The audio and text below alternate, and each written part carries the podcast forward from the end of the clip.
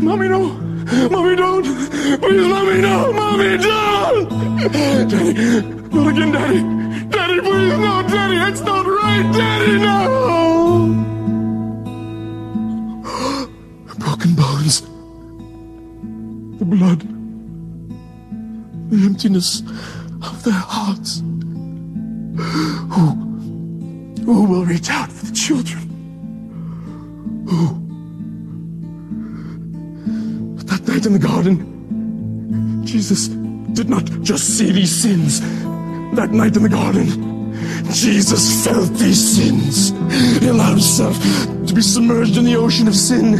He allowed himself to be enveloped by the foul stench of sin. He allowed sin to run through him, to become sin, so that you and I could be free from sin. He allowed this. He felt this so great this agony that he began to sweat blood. It's calling me called hematidrosis. He sweat from extreme emotion. And there that night in the garden, Jesus did. And as his sweat fell to the ground like drops of blood, he cried out that prayer a third time. Father! This cup could pass, please, pass. But your will be done, Father, not mine. Would have it, Father, not I.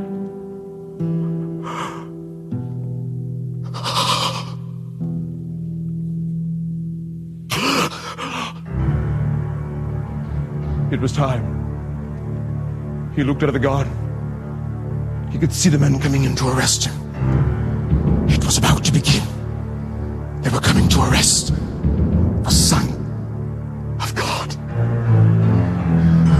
Weakened from the sweating of the blood, he struggled to rise to his feet. Taking just a few steps out of the garden, he found his disciples asleep. For the third time, he spoke to them.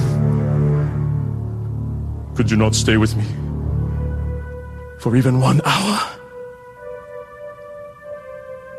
And you, could you not spend even five minutes of your day with me? Is there no room for me in your life?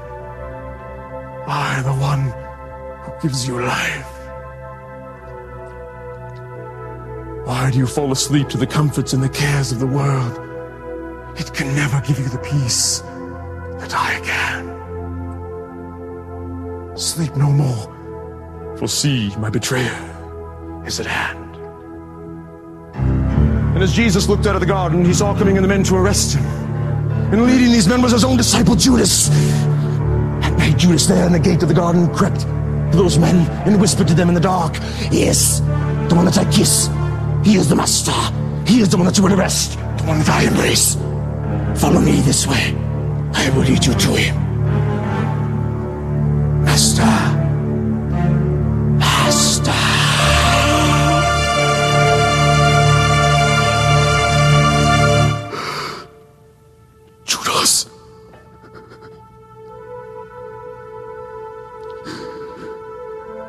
You would betray your master with a kiss. Judas. So much is betrayed.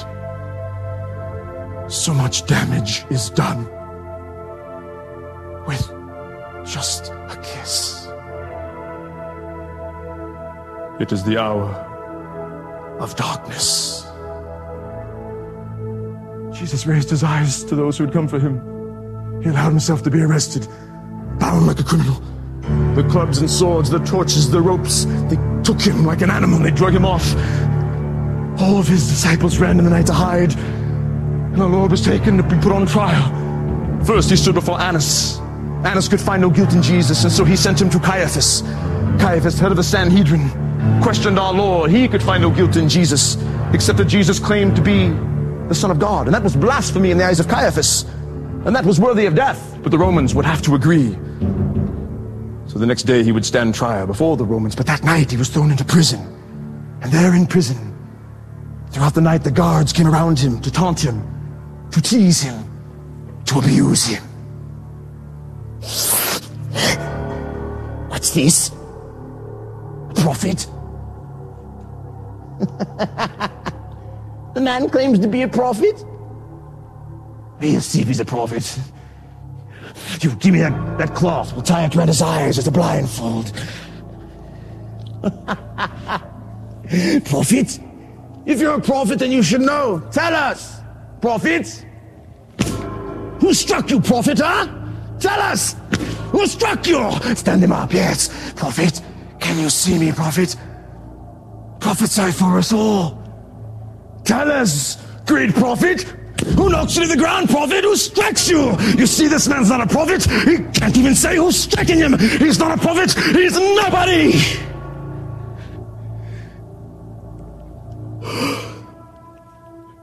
Jesus laid there.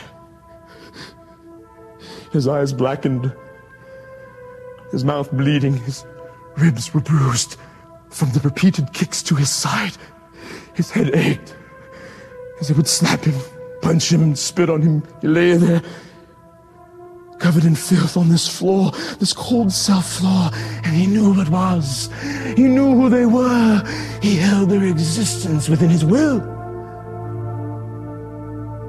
But he saw that night as they abused him, he saw each and every one of us. Each and every one of us.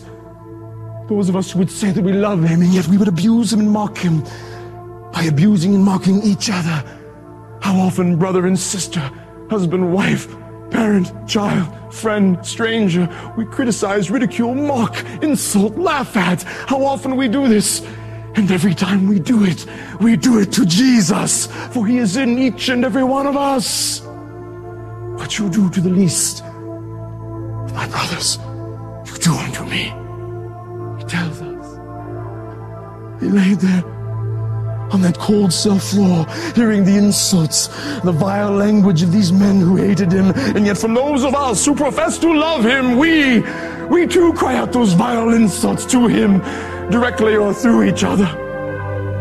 And as he lay on that cold cell floor, as only he could do, he looked into the future and he saw every single tabernacle across the world where he would wait as a prisoner of love in the Holy Eucharist, waiting for us to visit him, to visit the imprisoned. He waits. But we're so busy. We have so much to do. And we say that.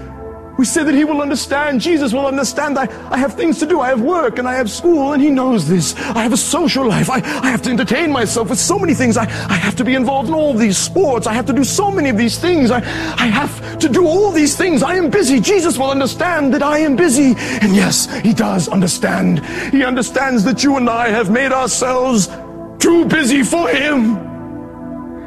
And how his heart aches for us to come to him to love Him, just to be with Him, to be with the one who loves us so. Laying there that night, as he lay in his prison, outside in the courtyard was Peter. Peter came near the fire in the courtyard, knowing that his master was being held captive. He wanted to find out what was happening. So he waited out in the courtyard, thinking he could pick up a word here or there of what was happening to Jesus. Just warming himself by the fire. And there by the fire, the flicker of the flame upon his face. He was afraid he would be recognized, so he covered himself with his cloak. But he was recognized. First by a woman. He denied it though. He denied that he knew Jesus. And then a second time, he denied that as well. And then a third time. Yes, as the others have said, you, you are one of that man's followers. You, you were there in the garden tonight. I saw you there. You were with them. You should be arrested as well. He should be arrested as well. No, I don't know him. As I told the others, I don't know this man. You've got to believe me. I'm only here by the fire, warming myself. I don't know him. I swear to you all, I do not know him. I do not know Jesus. Just then he heard the cock crow. He remembered what Jesus told him that he would deny him three times. He looked across the courtyard. There was Jesus. Their eyes met. Master! No! No! I have denied you, Master! They'll see me. They'll arrest me. I've got to get away. And he ran into the night, and he wept bitterly through the night. Peter, how could you do that? So easy for us to ask, how could you deny him? You lived with him. You saw him heal and feed thousands. How could you not be there for him? Think, that night Peter risked his very life by even being in that courtyard. Peter had not yet seen the death and the resurrection of Jesus. But what about us? We who claim to know him, to love him. We who claim. And yet we are so often so afraid that even in a public restaurant, or at school, in the cafeteria, or with our friends at work, or even with our family members, we're afraid to make a sign of the cross and say a prayer before we eat our meal for fear that somebody might see us, might know who we are, what we profess to believe, and we could be made fun of. We could be mocked and ridiculed. So what do we risk? Being laughed at? Losing some friends? And are they really friends? What did Peter risk? He risked his very life.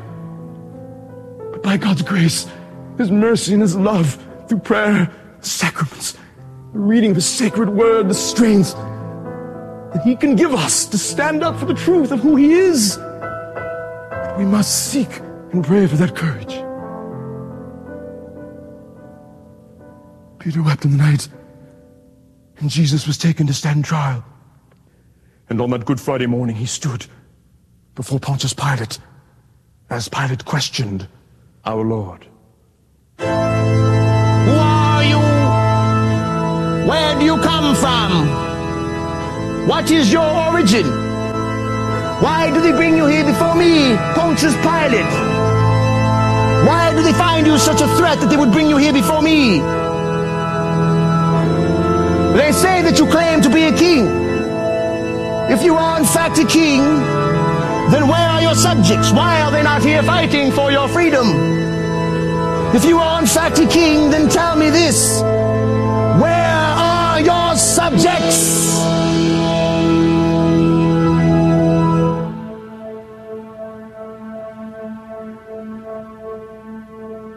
If my kingdom were of this world, my subjects would be fighting for my freedom.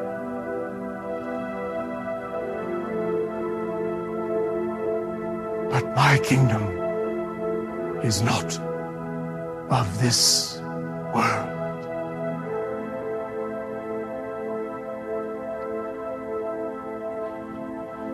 You speak of a kingdom, therefore you must be a king. Well, are you king? Answer me, I want to know. Are you a king?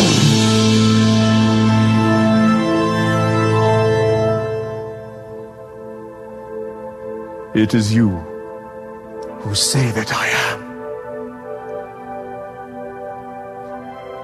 I am. And I have come into this world to bear witness to the truth. Let all of you who hear my voice, let you know the truth. It will set you free.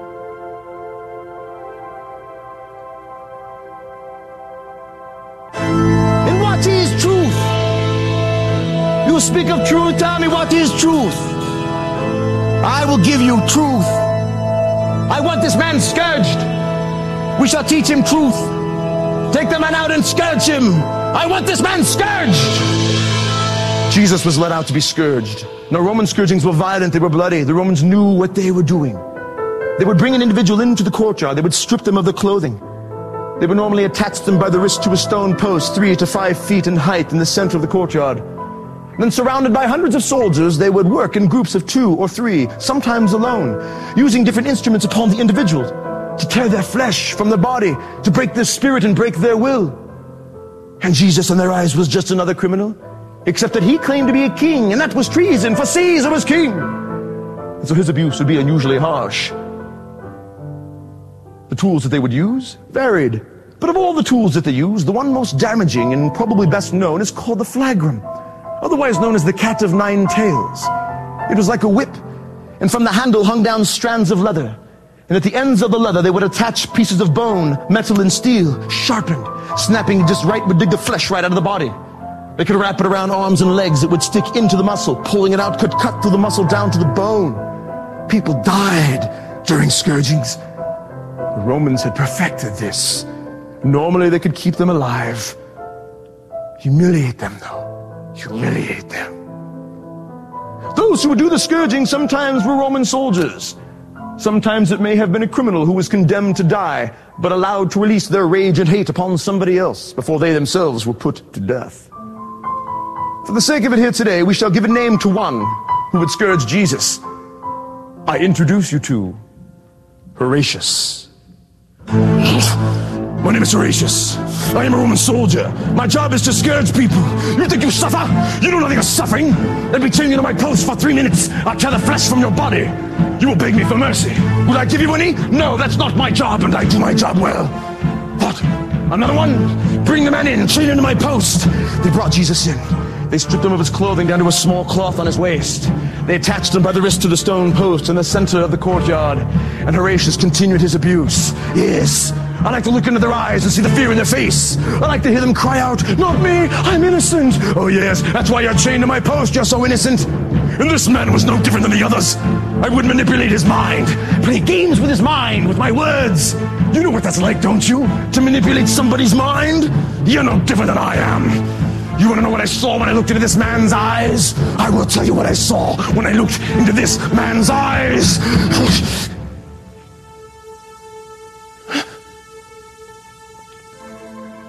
His eyes were closed. His lips were moving as if, as if he was in prayer. He wasn't resisting this at all. He was, he was ready to accept this. Who is this man? And then, and then he looked at me. And he, he forgave me for what I was going to do. Who is he?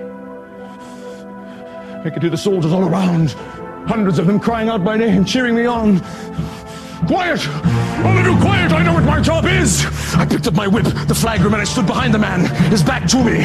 I firmly planted my feet in the ground, and I found my first target underneath and around his rib cage. The flesh is so tender and it tears so easily. I pulled the whip back, and I wrapped it around his rib cage. Bone and metal stuck into his side. As I pulled it out, blood ran down. His left knee buckled as he fell to the ground. But the man would not cry out. I heard a small groan come from his lips. He was praying again. You will not pray while I am here. You will not pray with me. I will annihilate you. Something happened. I felt something. I felt a rage come over me one I had never felt before in my life. I pulled the whip back and I struck this man again and again around his legs, around his arms, around his head, right down his back. I could hear the metal striking him in the skull. Flesh was flying to the pavement around me. My arms were covered with the man's blood. My clothing was dripping with the man's blood. I struck this man hundreds of times. We all struck him hundreds of times. We all struck him.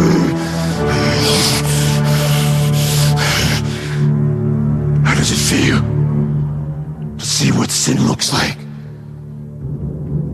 Not very pretty, is it? What did you think it was? Did you think it was clean? You don't like to see it that way, do you? Hurts just a bit, doesn't it? Makes you a bit uncomfortable, doesn't it? What did you think? The tearing of the flesh of the Son of God would be anyway. For your sins. Was it worth it? For your moments of selfish pleasure? Was it worth it for your hatred and your resentments? Was it worth it for your greed and your envy, your materialism, your, your vanity? Him. He is nothing but a bloody mess. And you were with me. Imagine, imagine if you had any idea of what eternity was. any idea at all you would change your life now. But maybe you're already holy enough. Maybe you don't need to become any holier. Maybe you've already freed yourself from all those vices that hold you back. You think you've got it all figured out. And in your arrogance, your foolishness is clearly seen. Imagine my whip. Imagine the blood on my arms and my clothing, the straps of leather hanging from my whip, soaked in his blood. Fragments of his flesh hanging from the hooks. Imagine. For as I did my job upon this man, I stepped back and I handed my whip to you. You then stepped into my place. You struck him. You tore the flesh from his body. First, it was his priests and dignitaries. The religious, the ones who violate their vows. The ones who know and still turn from the truth. Then it was the parents and the teachers who raised the children, teaching them things that were not true, leading them into that which was sinful, scandalizing the young.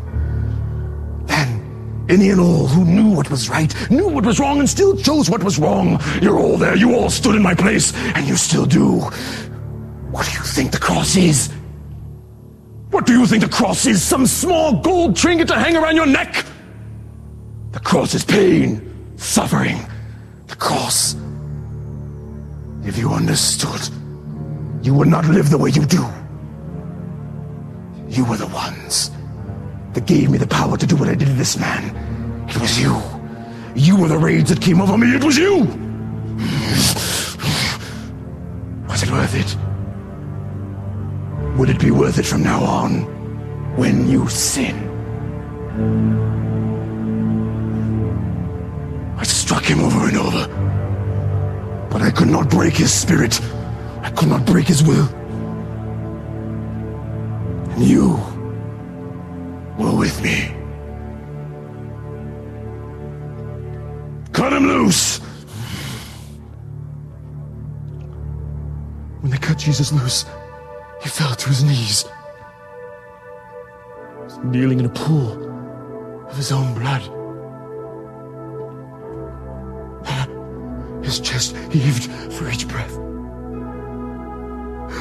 They walked around him and spit at him and kicked him and they slapped him in the head. All hail the king, they said. And when he looked at his hands, when he looked at his hands, I wonder what he thought. Did he think back to when he was a small boy and he held the hands, the hands of his mother? When he took his first steps, holding gently just the pinkies of her hands. A small child walking down the path in the field.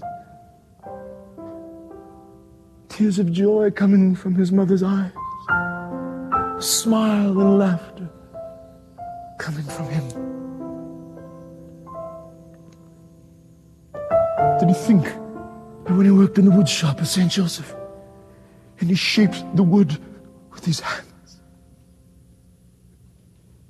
Did he think of when he fed the thousand? When he cured them, raised them from the dead, and the children that he blessed? When he looked at his hands, did he think of the tears that he would wipe from the eyes of the repentant sinner?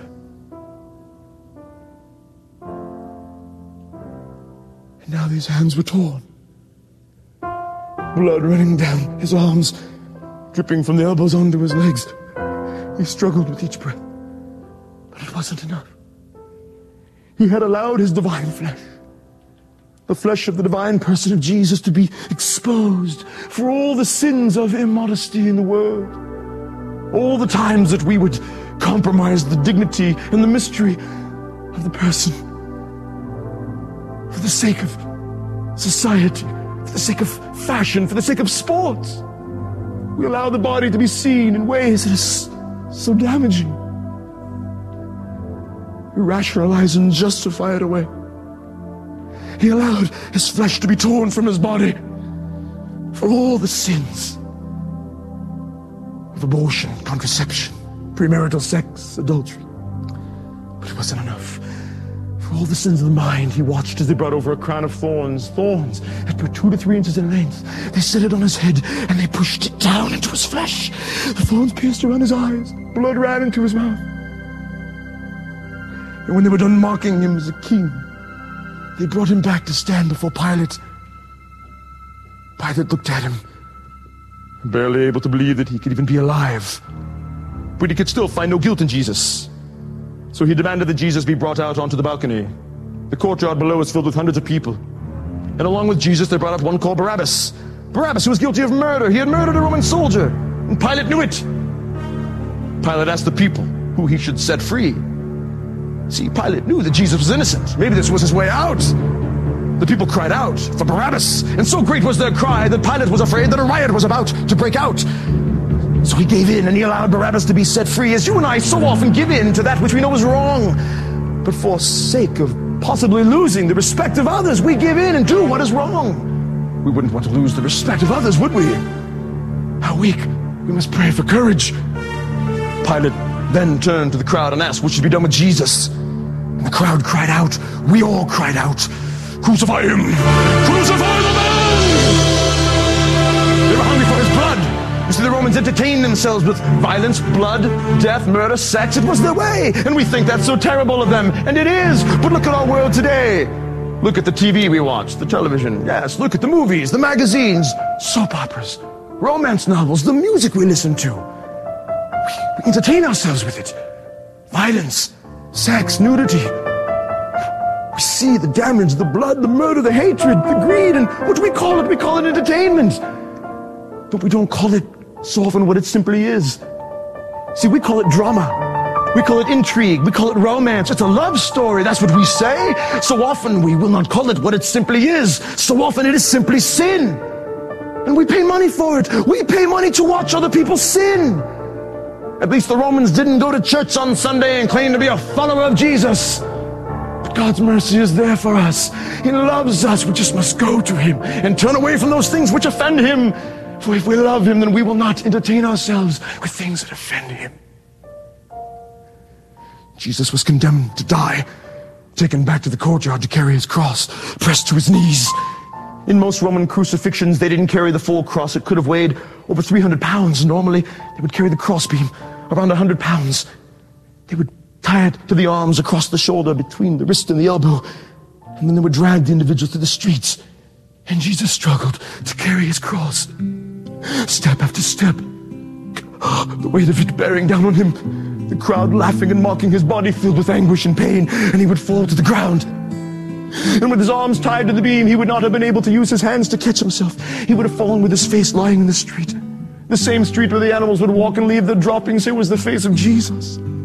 They brought the whip onto his back and drug him up the hill, wearing the kneecaps down to the bone, step after step. At one point, they feared that he would not make it to the top of the hill. They looked into the side of the street and found a man named Simon Cyrene. They pulled him out of the crowd. Simon stepped in, resisting until he looked into the eyes of Jesus. And through the blood filled eyes of Christ, Simon saw something. And he bent down to pick up our Lord, placed an arm around his side.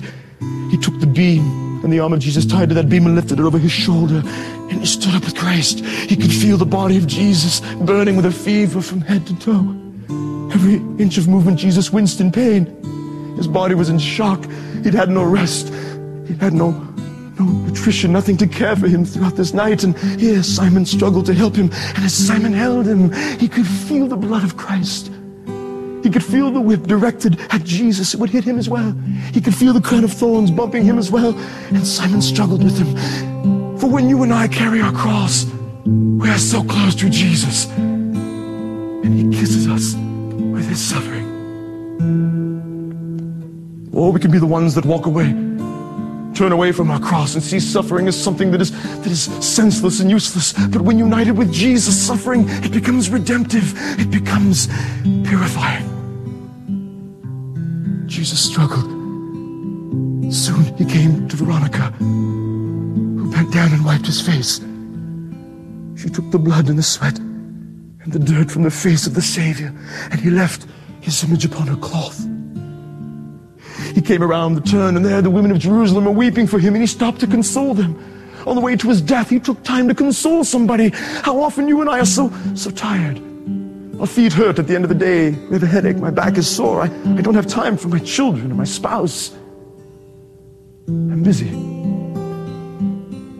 Jesus struggled. He turned.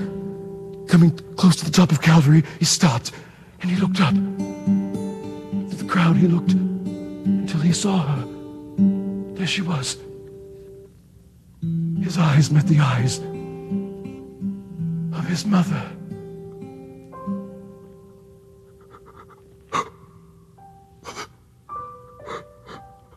I love you, Mother. Thank you. Thank you for your love for me. And Mary looked at him there, and I wonder what she thought. Did she think back to when he was a small child? The first time maybe she ever heard him call her mother. She would have come into the room, and there he was, his arms reaching out. She would have bent down to pick him up, his arms wrapped around her. They would have danced around the room, his head resting on her shoulder. Just the smell of his hair and the beating of his little sacred heart would have lifted her soul to endless heights. And here she watched as they drug him to the top of the hill. She watched as they ripped the cloak from his back, taking flesh with it. They spun him around, threw him to the ground, and stretched his arm out against the beam. A man stepped over his arm and knelt on the inside of his elbow to pin that arm to the wood. And then the man reached into his pocket and pulled out a nail. The nails they used were six to seven inches in length, half an inch thick at the top, coming to a point. They positioned the nail on the lower palm to wrist of the hand, knowing through trial and error that if you place the nail too high up in the hand, nothing there really to hold it, and the flesh would pull and tear right through. By placing the lower palm to the wrist, they could pierce between the bones and hold that flesh fast to the wood.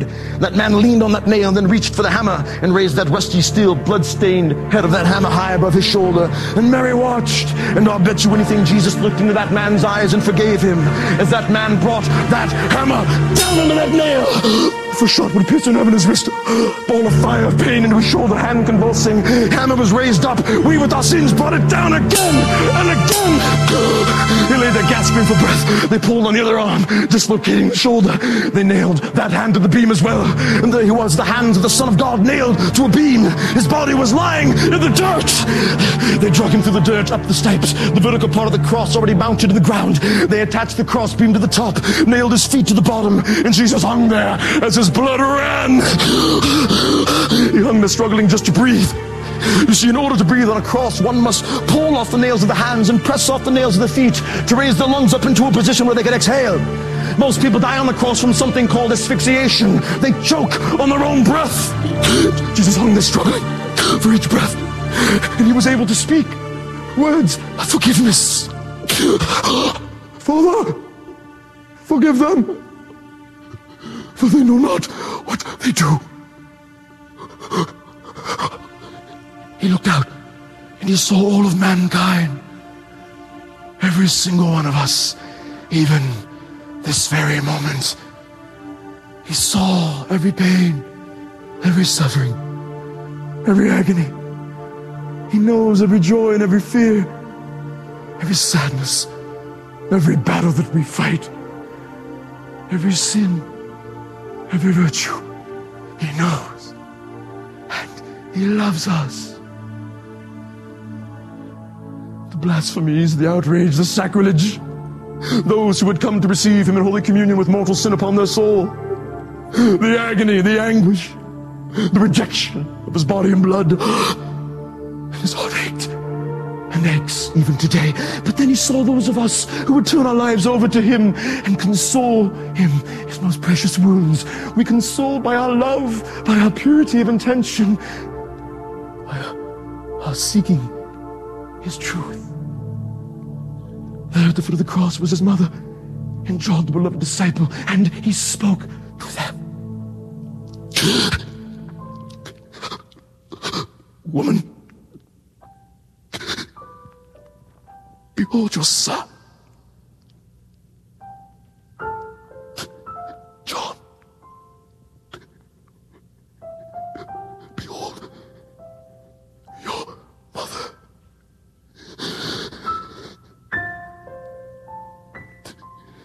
And from that moment on, John took Mary into his care.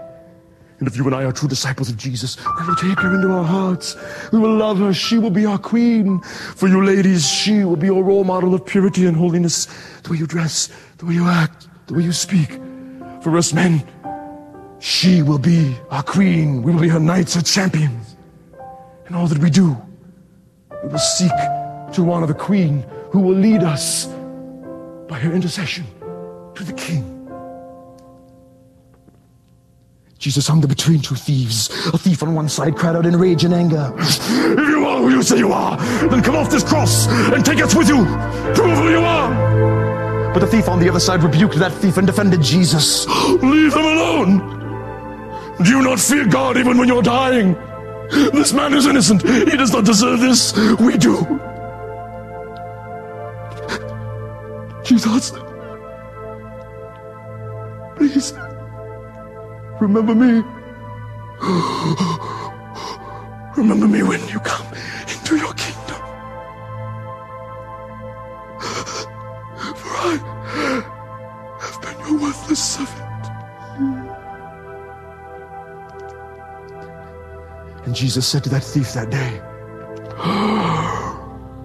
You, you will be with me from this day forth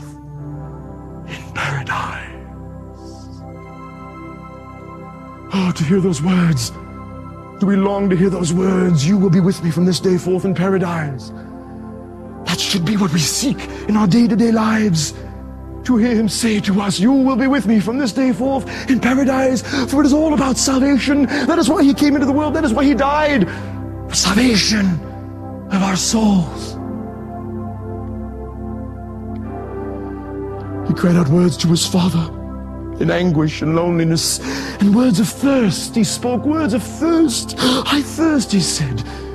But he wasn't speaking of water, he was speaking of you and of me. He thirsts for us to come to him, to give him our lives, to turn from sin, to give him drink.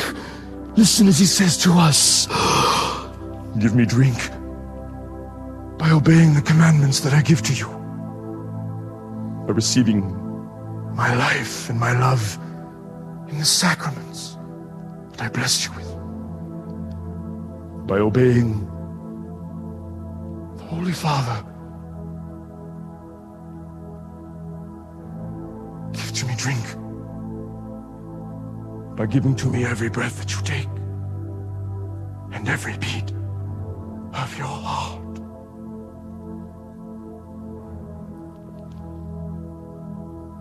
Three hours pass.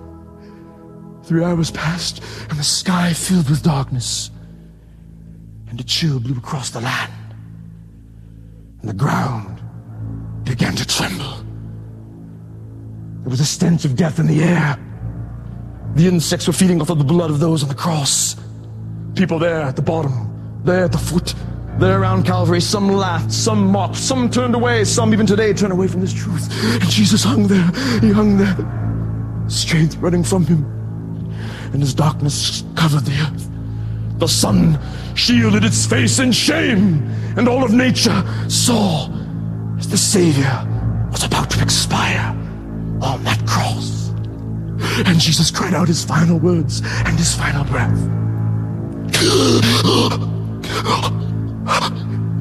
It is finished.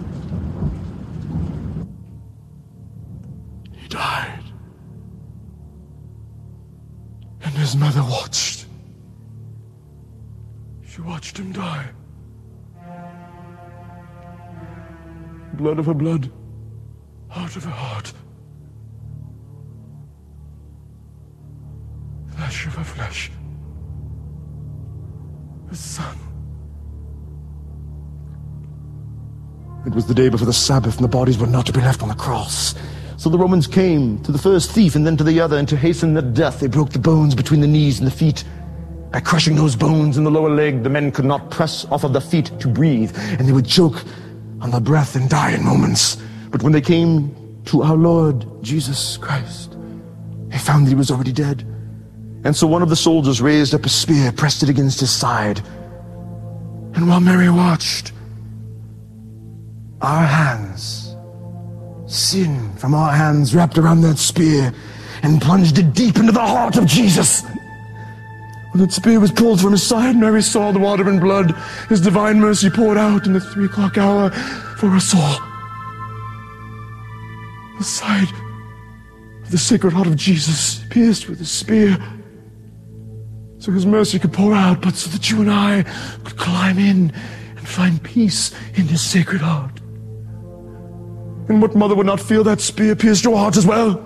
This was her son and Mary. There watched as they pulled the nails from his hands and feet. They lowered him to the ground and they laid him in her arms. And she held him there, his face disfigured, the crown of thorns embedded in his head, his hair thick and matted with blood and filth and spit, his body covered in dirt and blood and torn flesh. When she placed her hand on his chest, I wonder if she thought back to that night in the stable. And she could feel the beating of that little sacred heart. And now the beating of that heart was no more. As she took his hand, that hand that she once held so gently, so gently as he took his first steps, that hand was now lifeless. She loves us. And she wishes one thing that we would come to her, that she could bring us to her Son. For she is our Queen, given to us by Jesus. She is the one that will lead us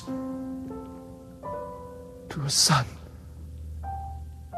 our Savior, our Eucharistic King.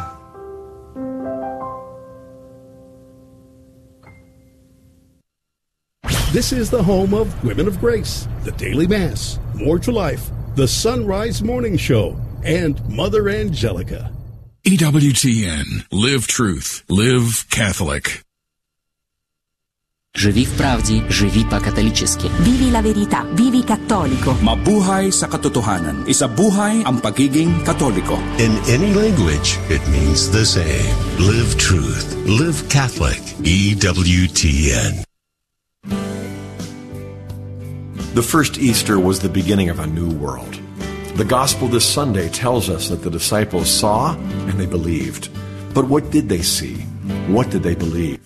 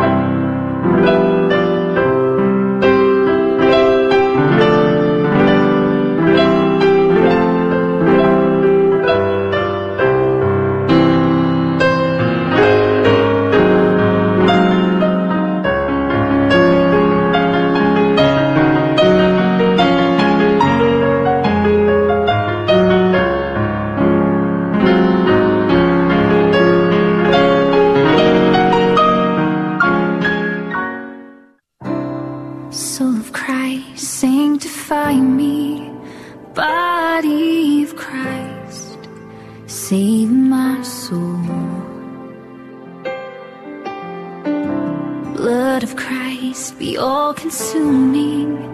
Water from your side, wash me clean.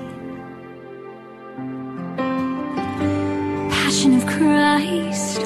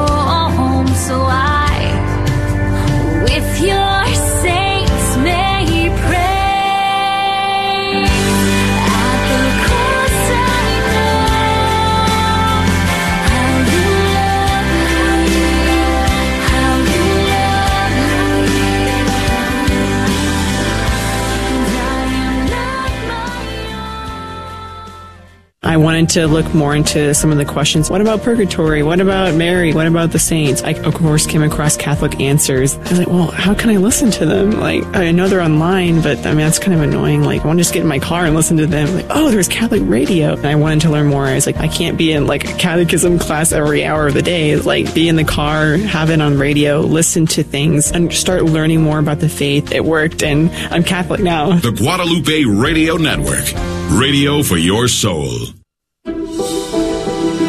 So many of us carry such heavy burdens. You're crazy! Deep within, we struggle because sin separates us from God.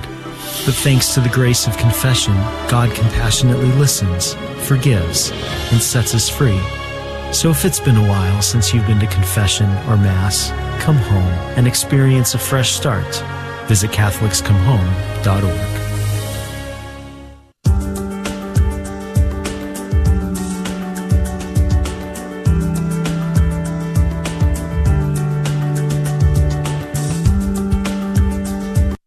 KATH 9